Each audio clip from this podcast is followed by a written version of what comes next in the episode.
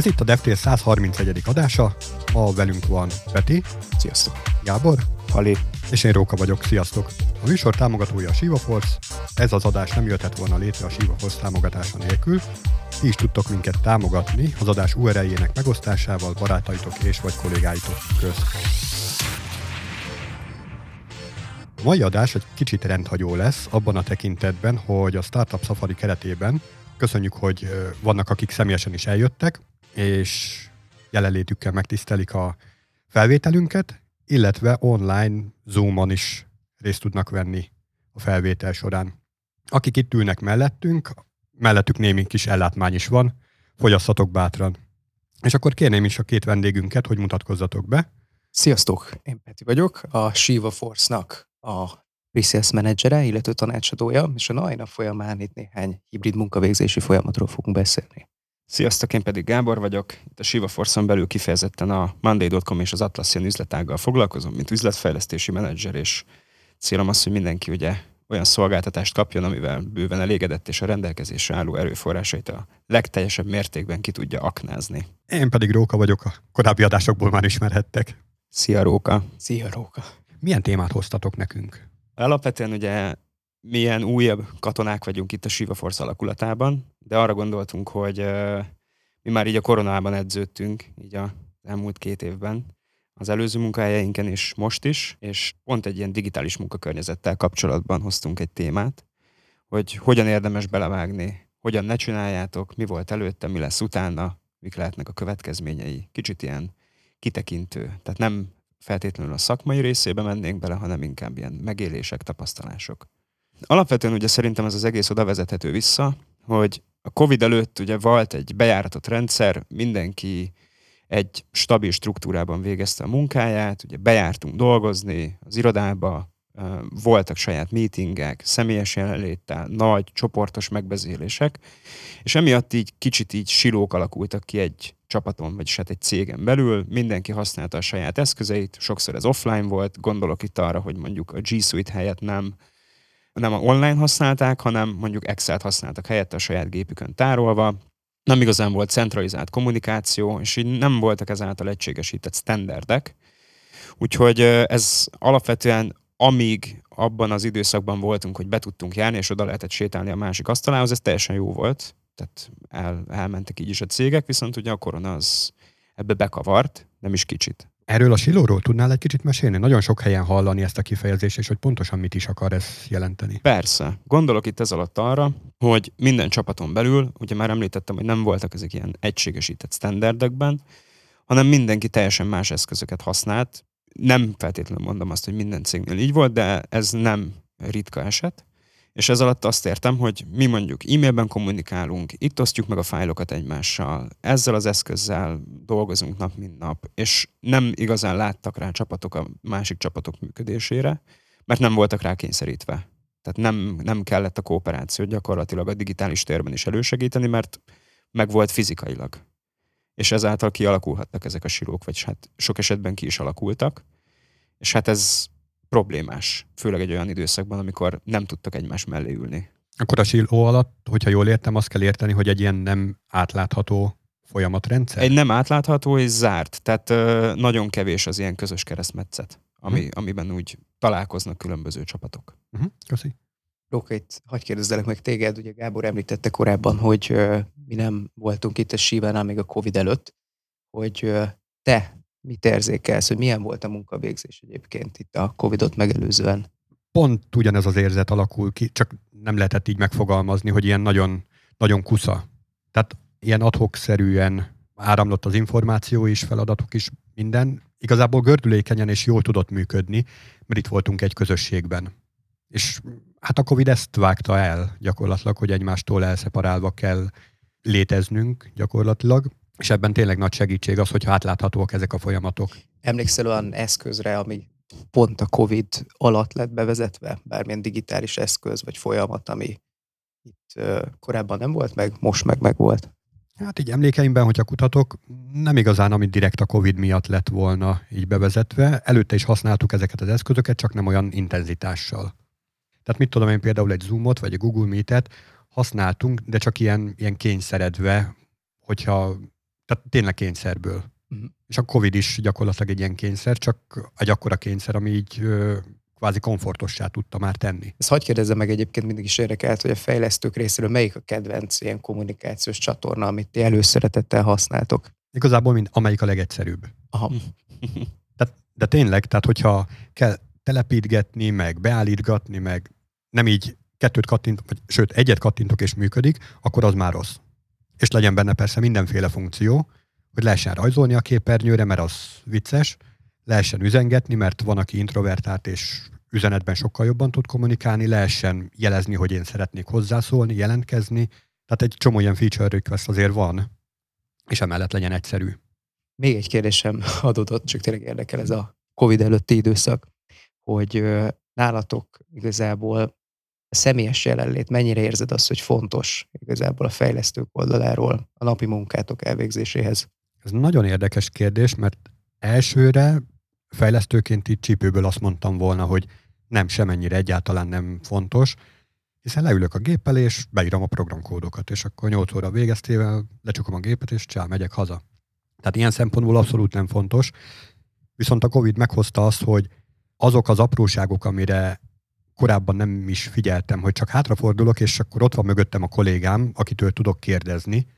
Csak egy félperces kérdésről van szó, hogyha ugyanezt meg kell szervezni egy meetinget ehhez, hogy meg tudjam kérdezni, nagyon nyögvenyelőssé válik az egész folyamat. Értem, nézzük is meg akkor a következő prezentációs pontunkat, hogy mi is történt a Covid után.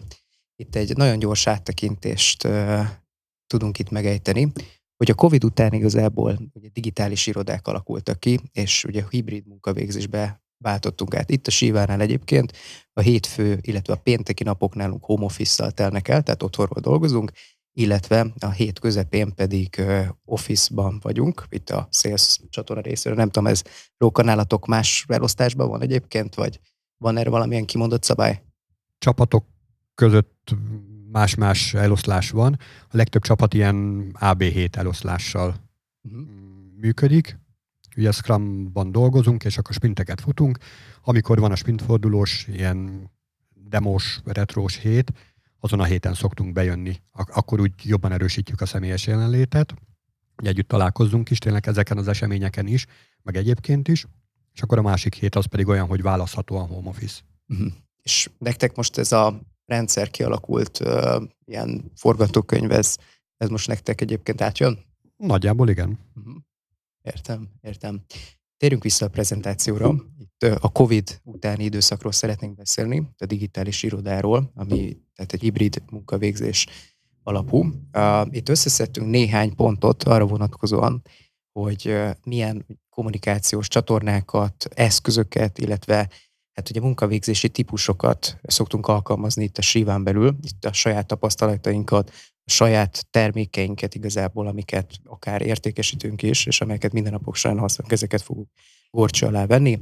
Így például, tehát láthatjátok, hogy az egységesített kommunikációs csatornáknál mi például Slack-et használunk. Ez én véleményem szerint egyébként egy nagyon jó kis kommunikációs eszköz. Gábor, mennyit szoktunk mi Slack-ezni? Az összeset. Mindig Slack-ezünk. A legjobb. Róka? Hát az összeset, és még 42-t. Szoktatok egyébként használni valamilyen automatizációt, tehát valamilyen integrációt a Jira-val, esetleg igen.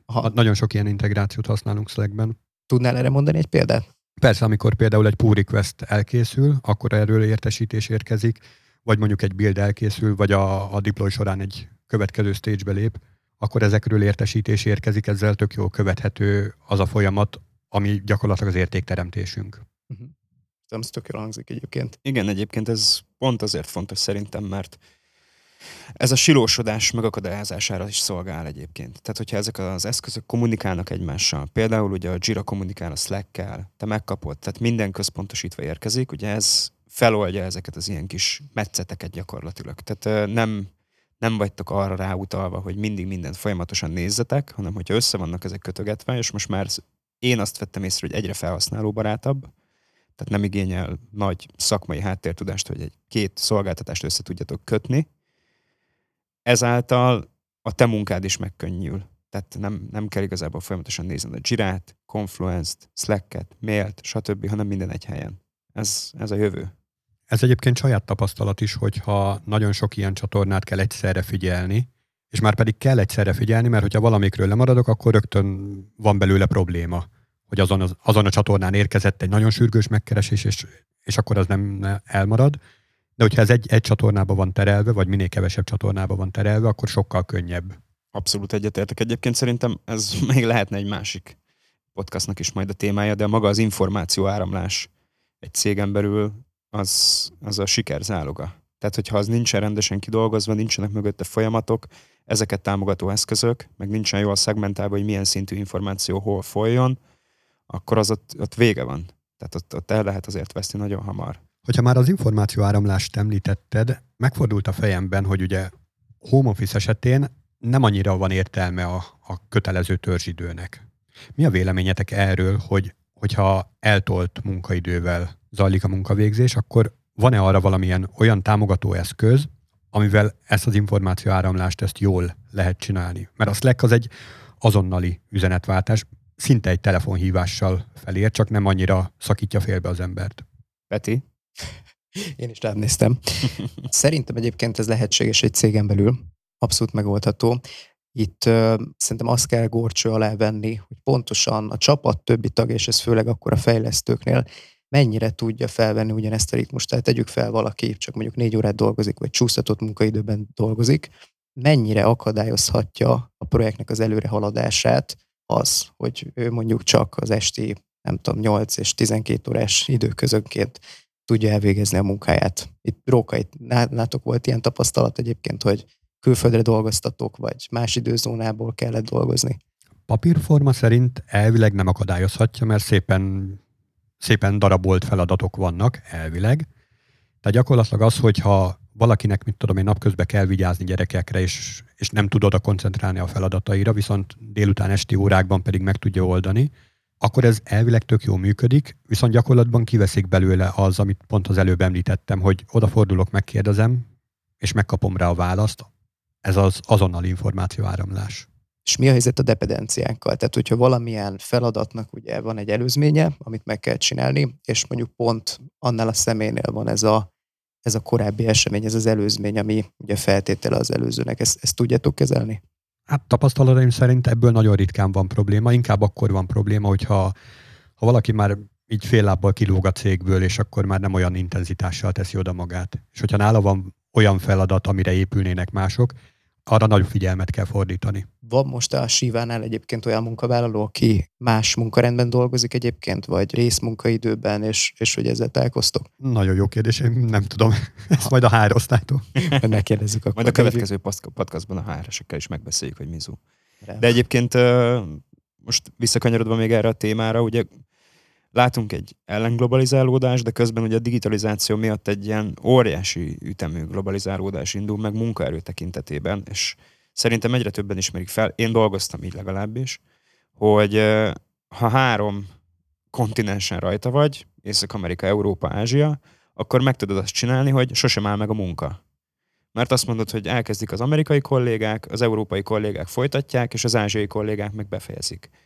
És a titok igazából abban áll, hogy vannak metszetek, tehát amikor az amerikai kolléga már letenné, az európai kolléga akkor kezd, ott van egy mondjuk egy 2 órás, 1 órás ablak, amikor, hogyha felmerülnek kérdések, akkor azt meg tudják vitatni, és ugyanez igaz arra, hogy amikor az európai kollégák befejezik, akkor az ázsiaiak meg felveszik a fonalat, és ezáltal nem áll meg soha a munka. Mindig lehet csinálni valamit, és mindig lehet előre haladni. Nyilvánvalóan ez egy magasabb szintű koordinációt is igényel, de hát pont ugye a digitalizáció már ezt teszi lehetővé.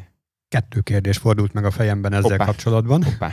Felütöttem a labdát Rókának. Az egyik, hogyha mondjuk tegyük fel, hogy van egy ilyen 1 órás átfedés, az egyik munkaidő vége és a másiknak a kezdete között, az 1 óra, amit így szinkeléssel töltenek, az vajon elége, és felmerül-e ott minden olyan kérdés, ami egyébként fel kell, hogy merüljön, vagy felmerülhet? Ez egy nagyon jó kérdés. Szerintem ez pont projektje válogatja. Tehát ha jól definiáltak azok, amik alapján haladni kell, és megvannak a megfelelő előkészületek, nyilvánvalóan jöhetnek olyan események, előre nem látható problémák, amiket ugye meg kell vitatni. Van erre eszköz, ami támogatja? Hogy mit tudom én, valamilyen checklistet vezetni, amit így munka során azt gondolom, hogy ezeket az infókat át kéne adnom, és a másik pedig ezeket szeretném megkérdezni, és akkor abban az egy órában erről a ömlesztett halmazról beszélnek. Van. Abszolút van. Szerintem amivel mi foglalkozunk itt cégen belül, az mind a kettő tudja ezt. Szerintem az Atlassiannak a szisztéma is ezt rendkívül jól lekezeli, a Monday.com pedig pontosan tudom, hogy nagyon jól lekezeli, úgyhogy ezzel nem lehet probléma. Na a másik kérdésem az pedig azzal kapcsolatos, hogy ugye végeredményben értéket szeretnénk előállítani, mondjuk szoftvert fejlesztünk, akkor egy szoftvertermék lesz a végeredmény. Fontos-e az, hogy a nap 24 órájában karakterek menjenek befele a számítógépbe azért, hogy ez a szoftver bővüljön? Tehát van ennek akkora fontossága, vagy mi volt az az ok, ami miatt így külön kihangsúlyoztat, hogy nagyon jó, hogy így folyamatosan egész nap pörög a meló? Nem feltétlenül csak arra gondolok, hogy itt írunk és írunk kódokat, kódhalmazokat, hanem akár a tesztelés is lehet egy fázis. Tehát a minőség ellenőrzés is lehet az, amit mondjuk egy harmadik időzóna csinál. Tehát ez szerintem nem ekvivalens azzal, hogy folyamatosan kódolni kell. Tudsz még ilyet mondani esetleg? Tehát, hogy elkészül a szoftver, leteszteljük a szoftvert, és még mit lehet még külön időzónába így kitenni? Hát egyébként maguk a business unitok is foglalkozhatnak ezzel. Tehát, hogy elkészült a szoftver, de mondjuk kinek adjuk el? Vagy hova? Vagy demózzuk-e? Elvisszük-e marketing eseményekre? Stb. Tehát lehet, hogy a háttérmunka, a bánya gyakorlatilag ugye Európában meg Ázsiában van, de a business unit meg Amerikában használja föl. Tehát simán lehet ilyen. De az is lehet, hogy mondjuk a support az meg egy teljesen másik helyen van. Tehát a már meglévő szoftverünket mondjuk Dél-Amerikából támogatjuk. És nekik egyébként nem lenne jó akár a tesztelőknek, akár a supportnak, vagy akár a salesnek is egyszerre, tehát egy időzónában lenni a magukkal a fejlesztőkkel, hogy adott esetben tudjanak egyeztetni? Nem biztos. Attól függ, hogy milyen mélységű problémáról beszélünk, vagy milyen mélységű igényekről. Szerintem ez full egyéni. Én legalábbis így látom. De lehet, hogy ezért nem vagyok CEO valahol, mert így látom. Nem tudjuk. Érintettük röviden itt a központosított eszközöket, a Monday, illetve a Jirán keresztül. Gábor, mi a véleményed a Monday-ról és a Jiráról? Én imádom, szeretem mind a kettőt. Velük kelek, velük fekszem. Tökéletes. Nézd, alapvetően szerintem minden csapatnak más és más egyéni igényei vannak, amit más és más eszközökkel lehet lefedni. Tehát simán lehet az, hogy egy üzleti területnek a Jira túl merev, de egy fejlesztői csapatnak a Monday meg túl elnagyolt. Tehát ezt szerintem kritériumok vannak, és nem tökéletes eszközök, aminek, hogy az eszköz megfelel, akkor lehet vele haladni. Én így látom. Itt lehet-e azt alkalmazni, hogy egy adott problémára az eszközt válasszuk, nem pedig, hogy akkor belevágunk egy eszközbe, és azt használjuk mindenre is? Ez egy érdekes megállapítás, mert ha jól tudom, nálunk ugye az a kimondott irány, hogy mi szeretjük a folyamatokat az eszközhöz igazítani, hogy ne az eszközön kelljen túl sokat csavargatni. Most ez lehet, hogy valakinek nem megfelelő, de az eszköz mögött azért van egy elgondolt folyamati ív, amit hogyha tudunk követni, akkor az nagyot nem lőhetünk mellé. Mondok egy tök jó példát. Van egy eszközöd, például egy kalapács. Igen. Ez az egyik kedvenc ilyen DevTé-es témám. És szeretnél bele beverni egy szöget. Tökéletes, működik. Szeretnéd vele megkeverni a teádat? Hát működik, de azért lássuk be, hogy nem annyira korrekt. Értelek. Ezzel most jól felültetted a labdát. Én nem vagyok híve annak, ami mondjuk keleten történik, hogy mindent nagyon be kell központosítani egy eszközbe. Ez sima személyi applikációkon keresztül is zajlik, de az üzleti applikációkon is. Én dolgoztam távol-keleti vállalattal, nálunk az üzleti applikációban minden is benne volt. Tehát egyszerre volt táblázatkezelő, chat, videokonferencia, amit el tudsz képzelni benne volt, de tényleg. És az is problémás. Én inkább abba hiszek, hogy különböző eszközök kommunikáljanak egymással, de legyen mindenre egy olyan eszközöd, ami a te előrehaladásodat segítheti. Ez egy tök fontos gondolat, és ez így félkövére, vagy valahogy ki kéne emelni, hogy tényleg ezek az eszközök arra valók, hogy segítsék a munkát, nem pedig a munkát kell mindenképp az eszközhöz igazítani. Egyébként ti hogy látjátok, hogy hány eszközt, digitális eszközt használhatunk egyébként a mindennapokban? Itt azért van különbség a sales, illetve a dev között. Mennyi lehet az, amit napi szinten használunk? Hát most így kinyitnám a gépemet így megosztásra. Sok. Akik nem látják, mert hallgatják, azoknak elmondom, hogy sok. Nagyjából ilyen 50-60 szerintem. És jól van ez így, Róka? Mondd meg, jól van ez így? Nem, abszolút nem. Tehát minél többet használunk, annál jobban fragmentálódik a munka. És érdekel titeket fejlesztési oldalról, tehát ezeknek a rendszereknek a összekötése? Tehát, hogy nyilván most is már mondtátok egyébként ugye a Slack, illetve nem tudom, Jira között azért van integráció, vagy lehetséges integráció, de kell-e egy közös platform? Nekem ez a kérdésem, hogy lehet-e ilyet, ami a munkádnak mondjuk a 90%-át lefedni, és ez egy platform lenne? Nekem érzése nem hiányzik az, hogy közös platform legyen, inkább az, hogy ezek tényleg tudjanak egymással úgy beszélgetni, hogy könnyen beszélgetni. Tehát az, hogy van olyan rendszerünk, ahol bekommentolom a kódot, és nagyjából 3 perc múlva kint van élesen. Az egész folyamatot automatizáltan elviszi, és különböző rendszerek oldják meg. Az, hogy ez az automatizált folyamat, ez végig menjen. Imádom. Ez az egyik legjobb projekt, amit legalábbis én a leginkább szeretek. Tényleg imádja, látszik rajta egyébként. Nézzük akkor tovább itt a kis prezentációnkat. Gábor, te tudnál pár szót mondani egyébként még a Monday-ről, ezt még szerintem külön emeljük ki, hogy egyébként mi egyébként Monday, illetve Atlassian reseller partnerek is vagyunk. Szemérmetlen reklámon felül? Igen, pontosan.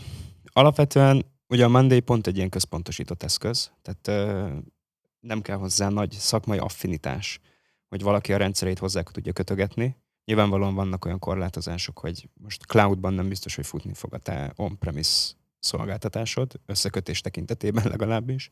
De pont azt látom, hogy ők felismerték, ők ugye egy izraeli cég, ők felismerték annak idején azt, hogy szükség van egy ilyen digitalizált eszközre, pontosan azért, hogy a munkavégzés gördülékenyebb legyen. Ugye pont az az automatizmus itt a fő hangsúly ebben a termékben, ami a munkavégzést lerövidíti, megkönnyíti, ezáltal neked nem kell például levelekkel bajlódnod. Vegyünk egy tök életszerű példát a HR tekintetében. Mondjuk a HR felviszi azokat a személyeket, akik interjúznak a céghez. És azt mondja, hogy rendelek hozzá egy státuszt, hogy felvéve, elutasítva, tárgyalás alatt, stb. És egyszer elég felvinned, hogy egy adott státuszhoz mondjuk milyen levél kapcsolódjon, azt mondod, hogy akit elutasítottunk, az kapja meg azt a levelet, hogy. És azt egyszer elég felvinni, beírni, felparaméterezni, ez, ha jó a HR, kitekintek a HR-re, akkor ez egy nagyon maximum 5 perces munka, és minden egyes státuszváltozással azt mondod, hogy ha őt elutasítottam, akkor a rendszer automatikusan kiértesíti. És egyből nem vagy egyébként egy rossz arc felvételiztető, mert legalább visszajeleztél neki, hogy hát kösz, de sajnos nem, szemben azzal, hogy valahol soha többé nem írnak vissza. Ez jól hangzik. Vezessük be. Jól hangzik? Jó. Megvettük. Rendben, nézzük is meg a következő prezentációs pontunkat, ami maga a kerekasztal beszélgetés. Róka De nem egy kerekasztal, mehetünk is haza. És itt pár ilyen életszerű kérdéssel készültünk, ugye ezt jól mondom. Róka már egyet-kettőt belekérdezett, de ezeken szeretnénk végigmenni, hogy pontosan most hogyan is működik itt a Szivánál, meg a Sziván kívül is egyébként ez a hibrid munkavégzés, és milyen kis érdekes témákat tudunk itt átbeszélni. Na akkor gyorsan így a hibrid közepébe, milyen előnyei vannak szerintetek így az on-site jelenlétnek? Ki tudom teregetni a ruháimat, mikor home office-ba vagyok 2 meeting között. Nekem ez egyébként egy elég jó dolog, ezt nagyon szoktam. Mármint ez a home office-nak az előnye. Igen, bocsánat, ez a home office előnye. De én a másik oldalt kérdem, hogy vajon van-e munkaadói oldalról bizalmatlanság, hogy én csak akkor bízom meg a kollégáimban, alkalmazottaimban, hogyha látom őket, hogy ott ülnek a gép előtt, és amúgy a hátulját látom a gépnek, tehát ugyanúgy lehet, hogy YouTube-ozik, vagy ugyanúgy csak bambul. Tehát, hogy van-e ilyen fajta motiváció mögötte, ami miatt sok helyen ragaszkodnak ahhoz, hogy mindenképp járjanak be a kollégák. Biztosan van. Igen. Biztosan van. Is. Az államigazgatás egy ilyen hely. Tehát ott szerintem, ha leprásak lennének is, be kéne menni. Ez egy dolog. De a korona ugye nagyon sok ilyen prekoncepciót lerombolt. Tehát a növekedési számok mindezt igazolják, hogy ha hazamennek az emberek dolgozni, akkor is dolgoznak. De én ebben elég markáns véleményt képviselek, ez a 8 órás munkaidő, attól függetlenül, hogy én is 8 órát dolgozom, ez akkor lett kitalálva, amikor a gyárban termelni kellett. Tehát ez nem akkor lett kitalálva, amikor feladatok voltak egy munkahelyen. Most egy feladat van, azt a feladatot el kell végezni. Ha te tök ügyes vagy, és azt a feladatot elvégzed 2 óra alatt, akkor elvégezted 2 óra alatt. Pacsi, lehet menni kávézni. De tehát azért ne üljél ott 8 órát, hogy úgy tűnjön, mintha dolgozol. Tehát ez az én szemléletem. Téged azért fizetnek meg, hogy azt a feladatot jól elvégezd. Aztán, hogyha valaki véletlenül úgy gondolja, hogy ő azért fizet meg, hogy 8 órát ott üljél, és szíved a levegőt, hát jó, hát akkor ott ülsz, és szívod a levegőt. Nem tudom. Ebben nyilván van igazság, tehát senki se szeret ülni munkanélkül, hanem inkább akkor lehet, hogy otthonról végezni a munkáját, és sokkal hatékonyabban tudna ugye a magánéleti dolgai mellett megcsinálni. De mégis azért van egy olyan érzés, nem tudom, hogy ez nálatok megvan-e, hogy amikor például én bemegyek dolgozni, akkor jobban tudok koncentrálni. Meg is vannak azok a kommunikációs csatornák, hogy nem kell egy Google Meet-et, bármilyen Teams meetinget megnyitnom azért, hogy valakitől valamit kérdezzek, vagy felhívnom telefonon, hanem csak egyszerűen hátranézek, és akkor megkérdezem ezt a kérdést, és ez sokkal gyorsabb. Tehát hatékonyabb azért a munkavégzés szerintem irodán belül, mint irodán kívül. Tehát sokkal több kommunikációt generálhat le. Nem tudom, fejlesztőknél. Gábor, neked erről mi a véleményed? Mondd róla nyugodtan. Hát én, ahogy az előbb is kifejtettem, ez akkor tud jól működni, hogyha a csapatnak a jelentős része és a kulcsfigurákat beleértve bent vannak ott együtt. Hogyha akár egyetlen egy kulcsfigura is hiányzik a csapatból, vagy akár a csapatnak egy jelentős része home office-ból van, és ugyanúgy dolgozik ugyanabban az időzónában, már ez szétzilálja az egész működést. Mégpedig azért, mert amikor kell kérdezni valamit, akkor az egy teljesen másfajta megszakítás. Ugye, ahogy mondtam is, hogy így odafordulok, kérdezek egyet, és már vissza is fordultam, semmi nem történt. Egy ilyen 1 perces megszakítás volt.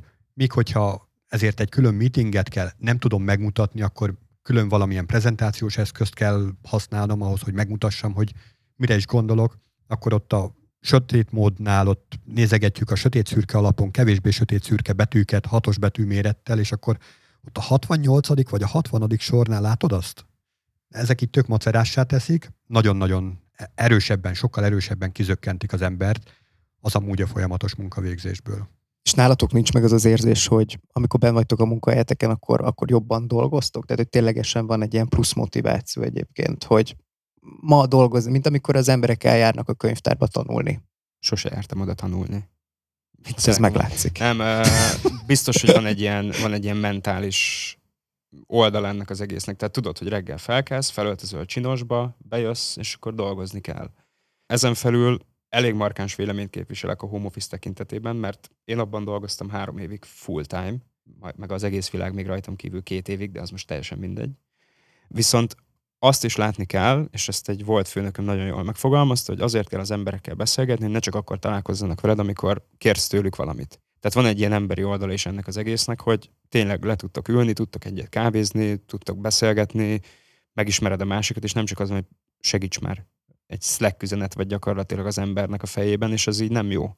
Kell, a céges kultúrához kell az, hogy emberek dolgozzanak emberekkel, és ne csatablakok lássák egymást folyamatosan. Tehát ez vitathatatlan. De ez nem kell bent lenni 7 napot. Még egy dolgot hoznék ehhez, hogyha nem közvetlen az irodának a szájában laksz, hanem mit tudom én 10-20-30 vagy akár több percet is utazással töltesz, maga az utazással töltött idő is egy olyan fajta zsilipelést okoz, hogy el tudod választani nagyon élesen, markánsan az otthoni létet a munkától. És nem viszed haza a benti feszkót, nem viszed be a munkahelyre az otthoni feszkót, tehát így teljesen külön tudod választani, külön tudod tartani a 2 dolgot. Teljesen egyetértek veletek, mindegyik tök jó érv. Köszi, Peti. Úgy félek Rókától, mint az osztályfőnöktől, amikor én nyitotta a naplót, hogy akkor most ki fog magyarból. Jó, hát akkor a mai felelésnél nézzük meg azt, hogy én alapvetően fejlesztői oldalról jövök, innen nézve csak nyűg az összes ilyen adminisztratív dolog. Szeretek programozni, beírom a programokat, és akkor készen vannak, örülök, mennék tovább. Minden adminisztráció az csak hátráltat ebben. Valahogy győzzetek meg arról, hogy mégis ennek van értelme. Peti, győzd meg a Rókát, létszik. Megpróbálom. Rókán vissza is kérdeznék, hogy hát hogyan delegáljátok a munkát másképp. Tehát, hogy azért nagy rendszerekkel foglalkozunk itt a Sziván belül, és gondolom, tehát itt azért komoly, tehát kommunikációs csatornákon komoly témákat beszéltek, tehát mindenképp kell az adminisztráció a delegáláshoz, amit egy PM csinál meg, és nektek delegálja a munkát. Kell feltétlen. Tehát ezt szóban is meg tudnánk beszélni, beülünk, ahogy amúgy is megtörténik egy kick-off meetingen, ez a projekt, ez a határidő hozzá, itt vannak a tervek, ezt kell megvalósítani, hajrá. És mi van akkor, hogyha jön egy új kolléga a céghez, és őt be kell tanítani? Tehát, hogy azért valamilyen szinten onboardingolni kell, és itt most nem csak a ticketing rendszerekre gondolok, hanem magára mondjuk a Confluence oldalra is, ami külön egy elég nagy adminisztráció, tehát több oldalt valamilyen menüvel leírni, de mégis azért jobb hosszú távon, mert hogyha, mint mondjuk senior fejlesztő, neked kell mindig elmondani ugyanazt, akkor én felveszem. Felveszem és automatizálom az egészet. De ez is egy valamilyen szinten egyébként érdekes kérdés, hogy ténylegesen ugye írásosan gondoljuk ugye az adminisztrációt, de ugye a mai most fejlett technológia mellett fel is tudjuk venni, és ez egy elég gyors megoldás jelenthet arra, hogy itt digitalizáljuk a tudásunkat, és tovább tudjuk örökíteni, ami egyébként a Szivánál tök jól működik. Alapvetően egy csapat, hogyha megvan a csapat kohézió, és nem nagyon zajlik benne fluktuáció, sőt, mondjuk ki, hogy nincs egyáltalán fluktuáció benne, akkor erre nincs szükség. Mert akkor tényleg az elején megbeszélték, mindenkinek a fejében van, remélhetőleg nem olyan rossz memóriával rendelkeznek, mint én, és akkor ahogy az elején megbeszéltük, majd egy év múlva is pont ugyanúgy fogunk rá emlékezni. Tök jól le lehet osztani ezeket a feladatokat. Ilyen szempontból nincs szükség rá. Hogyha jön egy új kolléga, tényleg meg lehet azt csinálni, hogy elmondom neki, de már gondolva a jövőre, mert úgyis jönni fog még kolléga, akkor fölveszem neki. Hogyha már előre le van írva, akkor még erre sincs szükség.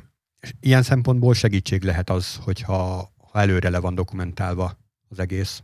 Nekem egyel visszalépésem lenne ezzel kapcsolatban, hogy oké, a ti részleteket mondjuk tegyük fel, hogy nem kellene adminisztrálni, de hogyha delivery részre megyünk, vagy mondjuk PM részre megyünk föl, és azt mondani, hogy akkor kell majd egy erőforrás tervezés, vissza kell tudni nézni, hogy milyen feladaton mennyit töltöttünk, ez ugye business oldalról lesz fontos. Tehát ezt a kapacitást neked előbb-utóbb tudnod kell felmérni, teljesen mindegy, hogyha mondjuk hány fős a csapat, vagy hány fős a szervezet, mert azt tudod mondani, hogy mondjuk ezt a feladatot, vagy ezt a munkát be tudjuk vállalni. Tehát ez fontos.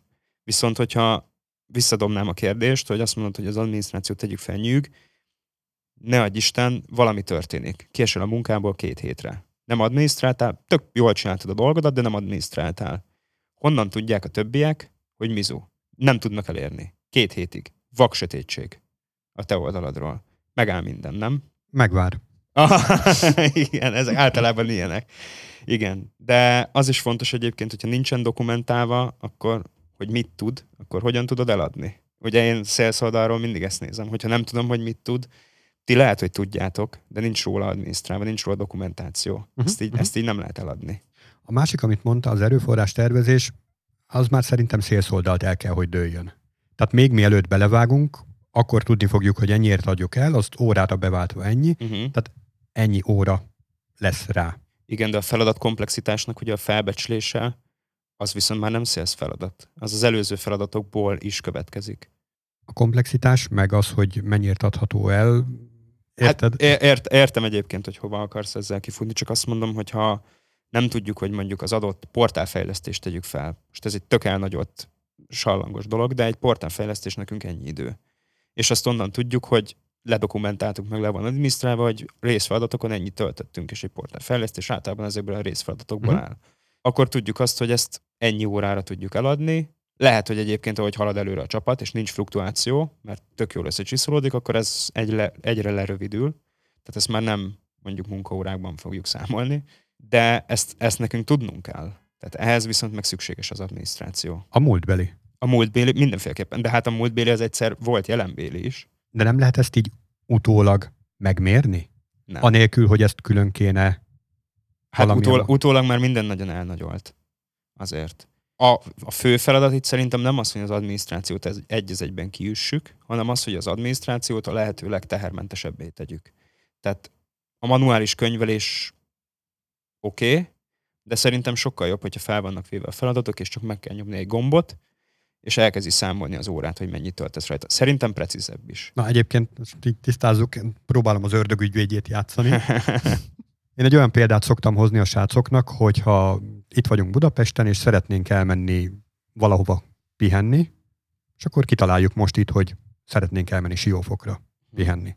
Tök jó, elindulunk, és érden eszünkbe jut, hogy basszus, hát tavasz van, nincs olyan jó idő, és akkor jó, akkor menjünk inkább Kiskunfélegyházára, mert ott sokkal jobb lesz. Uh-huh. Azt az időt, azt mind-mind meg lehet spórolni az alaposabb tervezéssel és dokumentálással egyébként. Amit itt azzal töltöttünk, hogy Pestről elmentünk Érdig, majd utána vissza, és majd egy ellenkező irányba.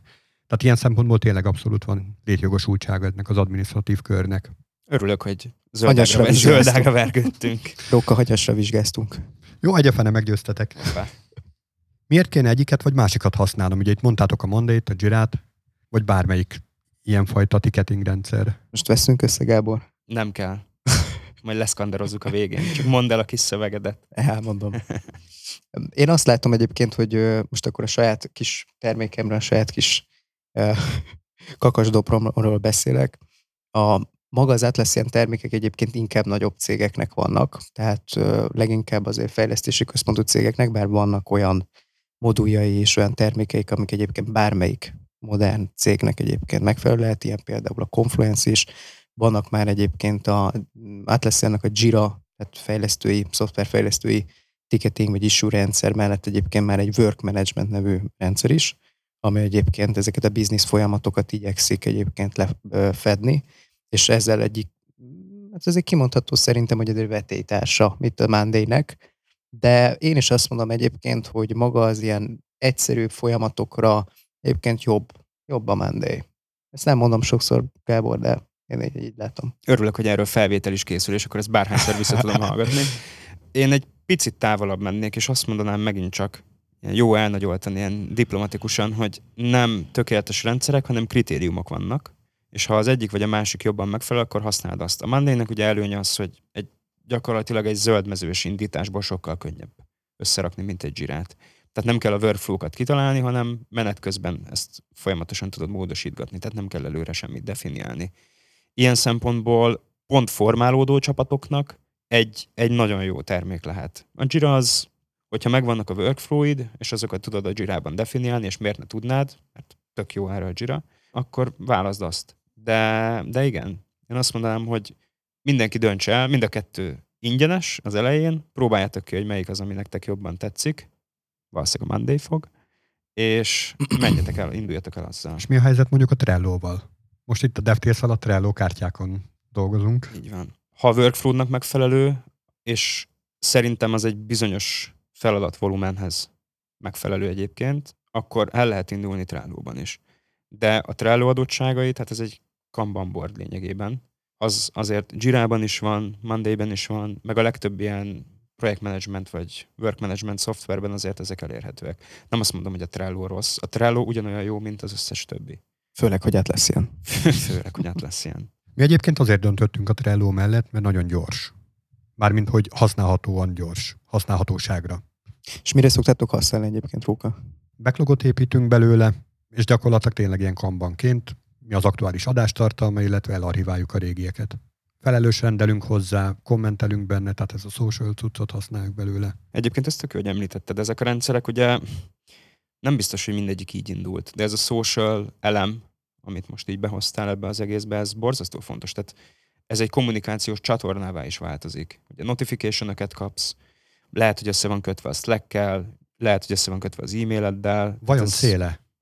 Abszolút. Hogy egy ilyen ticketing rendszerből kommunikációs csatornát hozzunk, vagy nem az lenne jó, hogy egyfajta kommunikációs csatorna legyen, ahol a kommunikáció zajlik, és a ticketing rendszerben már csak a tények lennének ott. Én azt mondom, hogy a ticketing rendszernek rendelkeznie kell ezzel, de legyen opciója arra, hogy ne ez legyen a fő kommunikációs platform. Tehát lehessen összekötni a te kommunikációs csatornáddal. Ha te nem itt akarod a notikat megkapni, hanem Slack-en, akkor ezt viszont már tudja kezelni. Az senkit nem zavar, hogy van egy piros egy és egy kis harangocska mellett. Tehát ezzel együtt lehet élni. Kivéve, hogyha olyan OCD-s vagy, mint én, mert akkor nem. Na, hogyha hárman így összeállunk, haverok, és valami szoftverrel megváltjuk a világot, akkor is kellene már valamilyen ilyen feladatkezelőt használnunk? Nekem érzés alapon teljes mértékben. Tehát, hogy minimum egy egyébként most nem fejlesztésben gondolkodok, de hogyha valami, például egy nyaralást szeretnék megszervezni, azt már lehet egyébként, hogy egy Trello boardba csinálnám egyébként a barátaimmal, de egyébként már szoktunk egyébként Excel-t használni, tehát ugyanúgy, vagy pontosan egy sheet-et megosztunk egymással, kiszámoljuk a költségeket, tehát szerintem Ez abszolút működik. Tényleg az Excel-t nem is említettétek, mint ilyen agilitás támogató. Mert mi G Suite-ot használunk, és csak és kizárólag G Suite-ot használunk. De azért a Microsoftot is szeretjük. Egyébként jól mondja Peti, a struktúráltság miatt fontos. Tehát ezeket valahova fel kell vinni. És ez a nyaralós példa tök jó volt. Tehát azért az egy fejlesztési projekthez képest egy összehasonlíthatatlanul sokkal egyszerűbb dolog, és még így is elvesznek benne dolgok. Hova menjünk, mit csináljunk, mennyi pénzt kell befizetni, stb. És ez egy sokkal kevesebb változós egyenlet, mint egy fejlesztési projekt. És így is hasznos, hogyha valahova tudjuk ezt adminisztrálni, vagy nyomon követni, hogy mi a helyzet. Na most ez egy fejlesztési projekt esetében, ahol tényleg bármi megtörténhet, és meg is történik, akkor ez szerintem ez egy no-brainer. Hát azt hiszem, hogy most győztetek meg 100%-osan, mert az elején, amikor így a PM-eket említettétek, hát francokat érdekli, de hogy tényleg egy ilyen háromfős cégnél is, vagy háromfős családnál is teljesen jól használható. Hogyha már így a kommunikációs csatornákat említettük, miért lehet jobb a Slack, mint a többi, vagy a Discord, vagy Telegram, vagy bármelyik? Mi alapján érdemes választanom? Nem jobb. Mármint ez egy erős felütés, de nem jobb. Melyik nem jobb? Egyik sem jobb a másiknál. Mármint én ezt úgy értem, hogy egyedi csapatok igényei vannak, és ha valamelyik kielégíti a te csapatod igényeit, akkor azt fogod használni. Ez ilyen egyszerű. Nyilván vannak olyan kérdések, hogy IT biztonság szempontjából melyik az, ami megbízható, mihez lehet hozzányúlni, de ezek olyan üzleti kritériumok, vagy hát olyan céges kritériumok, amiknek ha megfelel egyik vagy a másik, akkor használjátok azt, ami tetszik. Ha neked a Discord jobb, akkor használd a Discordot, ha a céged kritériumainak megfelel. Na jó, hát itt azért sok esetben a cégek olyan kritériumokat szoktak támasztani, hogy csak egy feleljen meg. Hát, legyen mondjuk end-to-end titkosítás benne, és akkor Telegramon kívül melyik tudja még? Na hát igen, iMessage-et lehet még használni. Na hát akkor ugye mindenki másik operációs rendszerre vonul. Te egyébként, tehát hogy ez szerintem ebben áll a különbség, semmi másban. Tehát a legtöbben már igazából mindegyikben benne van ugyanaz. Tudjál fájlt küldeni, tudjál videóhívást indítani, tudjatok csetelni, ennyi. Lehessen rajzolni a whiteboardra, ez fontos, ezt most megtudtam, ugye? Hát ami még fontos lehet az, hogy integrálódjon a többi rendszerrel, amit használ a cég. Hát ugye ez meg már tehát az adaptáltságától függ az adott platformnak, hogy mennyire elterjedt. Egy Teams-et valószínűleg már össze tudtak kötögetni elég sok mindennel. Egy Discordban már például nem vagyok annyira biztos, annak ellenére, hogy én is napi szinten használom.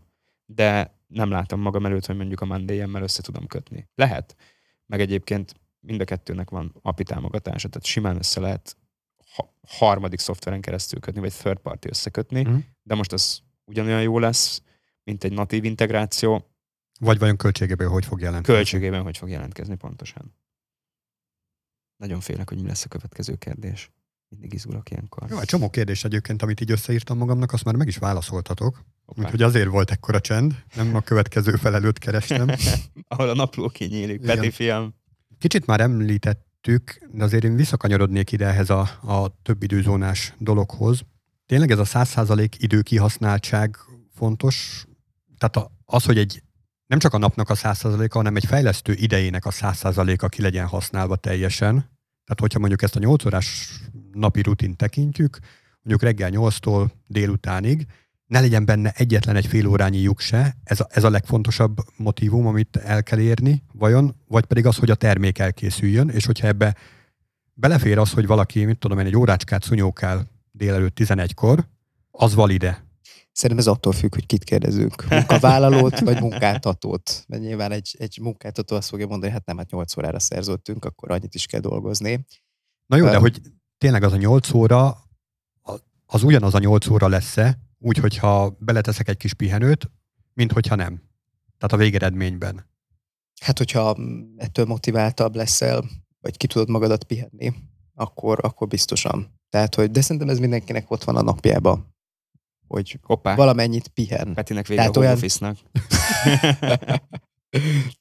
Nekem a teregetés, a home office-os tevékenységem. Nektek micsoda?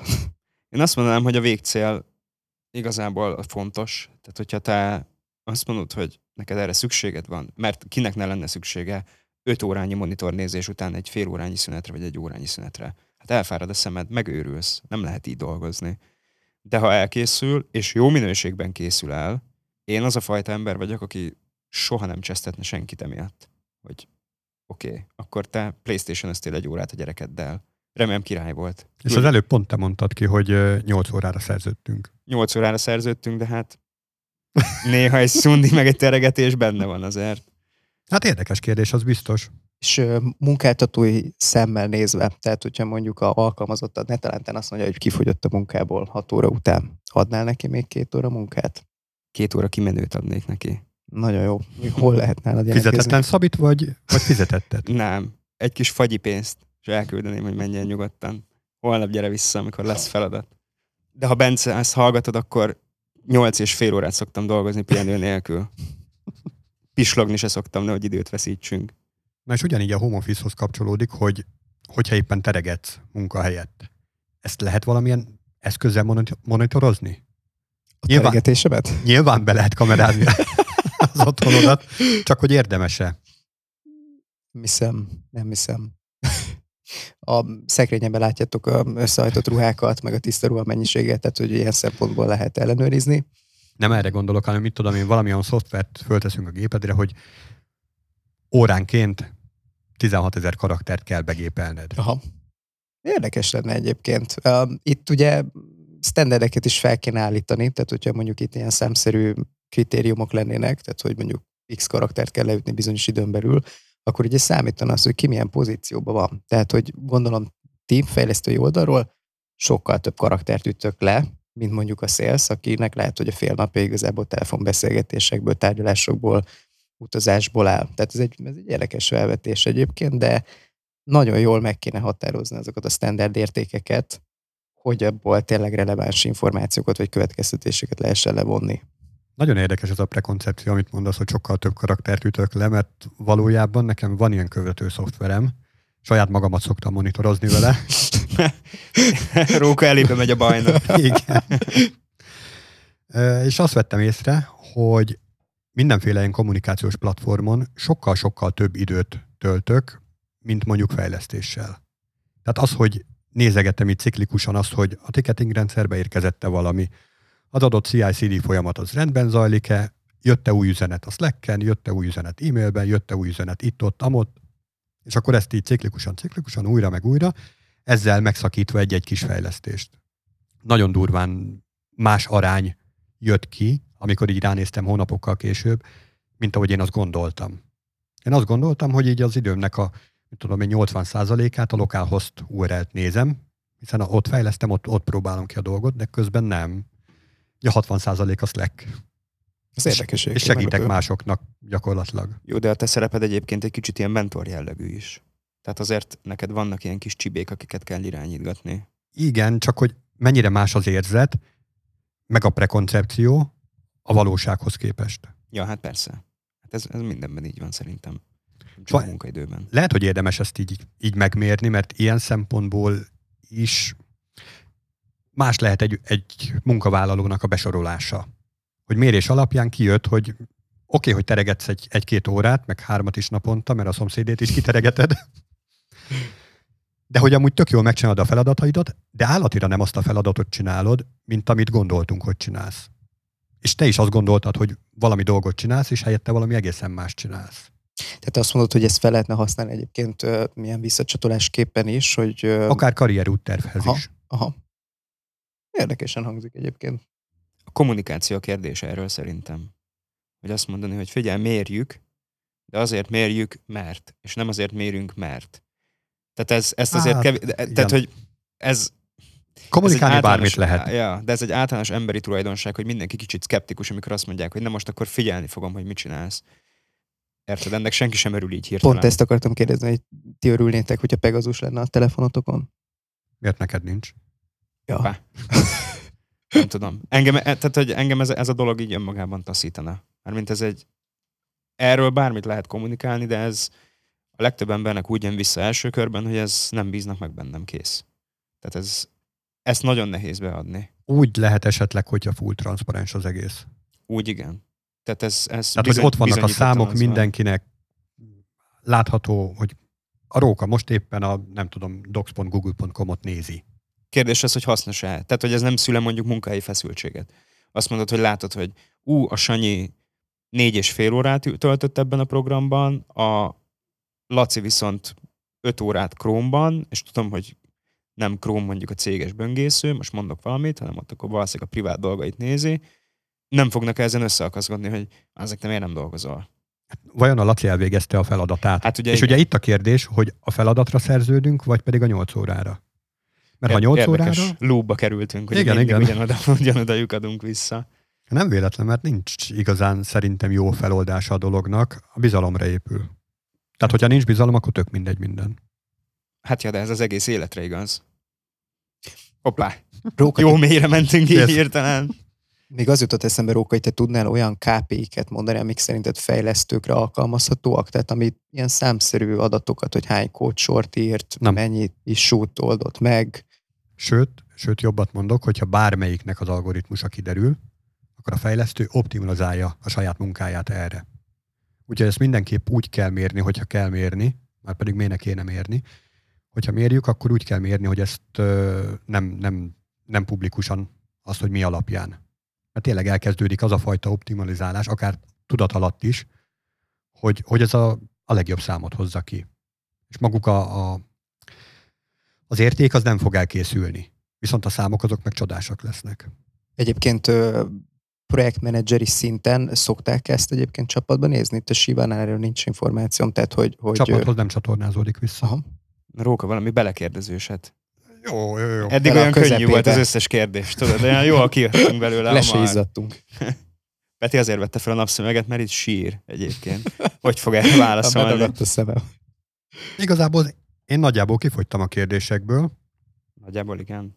Nektek van olyan kérdésetek? Kábor, benned maradt még valamilyen kérdés?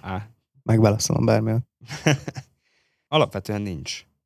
Tehát ez egy nagyon érdekes tanulság, hogy folyamatosan ugyanoda jutottunk vissza, hogy munka, tehát munkaidő, vagy feladat van.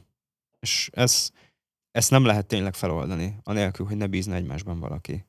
De igen, én azt mondom, hogy egy munkavállalónak, vagy egy munkáltatónak pontosabban valamilyen szinten örülnie kell annak, hogyha olyan tehetséges emberei vannak, hogy 5 óra alatt elkészülnek egy feladattal, teszem azt 8 óra helyett. Mert az azt jelenti, hogy ha jól megcsinálják, természetesen. De onnan lehet azt tudni, hogy 8 óra az a feladat, amúgy az a standard ideje. 8 óra munkaidő, érted? És mondjuk ő azt az adott napi feladatmennyiséget 5 óra alatt megfutja. És ki mondja meg, hogy az adott napi feladatmennyiség, és nem pedig egy másfélszer annyi. Hát ezt ti esztimáljátok. Hát akkor nyilván azt fogom mondani, hogy ezt az egeret arrébb tolni, ez 8 óra. És akkor ugye megint a bizalomhoz kerülünk vissza. Így van. Hoppá. Nem lehet feloldani Rókánál. Csuk vagy a tojás. Kezdődik. Nem, ez egy nagyon érdekes dolog, de ennyi. Én kinéznék így a srácokhoz, hogy ti használtok-e bármilyen to-do szoftvert magatoknak, hogy kövessétek, hogy mit csináltok így napközben. Nem. Kéne. Csak mondom. Engem már meggyőztek. Úgyhogy jó. Hát köszi szépen. Köszi, hogy itt voltatok. Köszönjük szépen a meghívást, Róka. Köszönjük, hogy itt lehettem az asztalommal szemben. Ennyi fér bele akkor a mai adásba. Köszönjük szépen, hogy velünk tartottatok. Tartsatok velünk legközelebb is. Sziasztok! Sziasztok! Cső!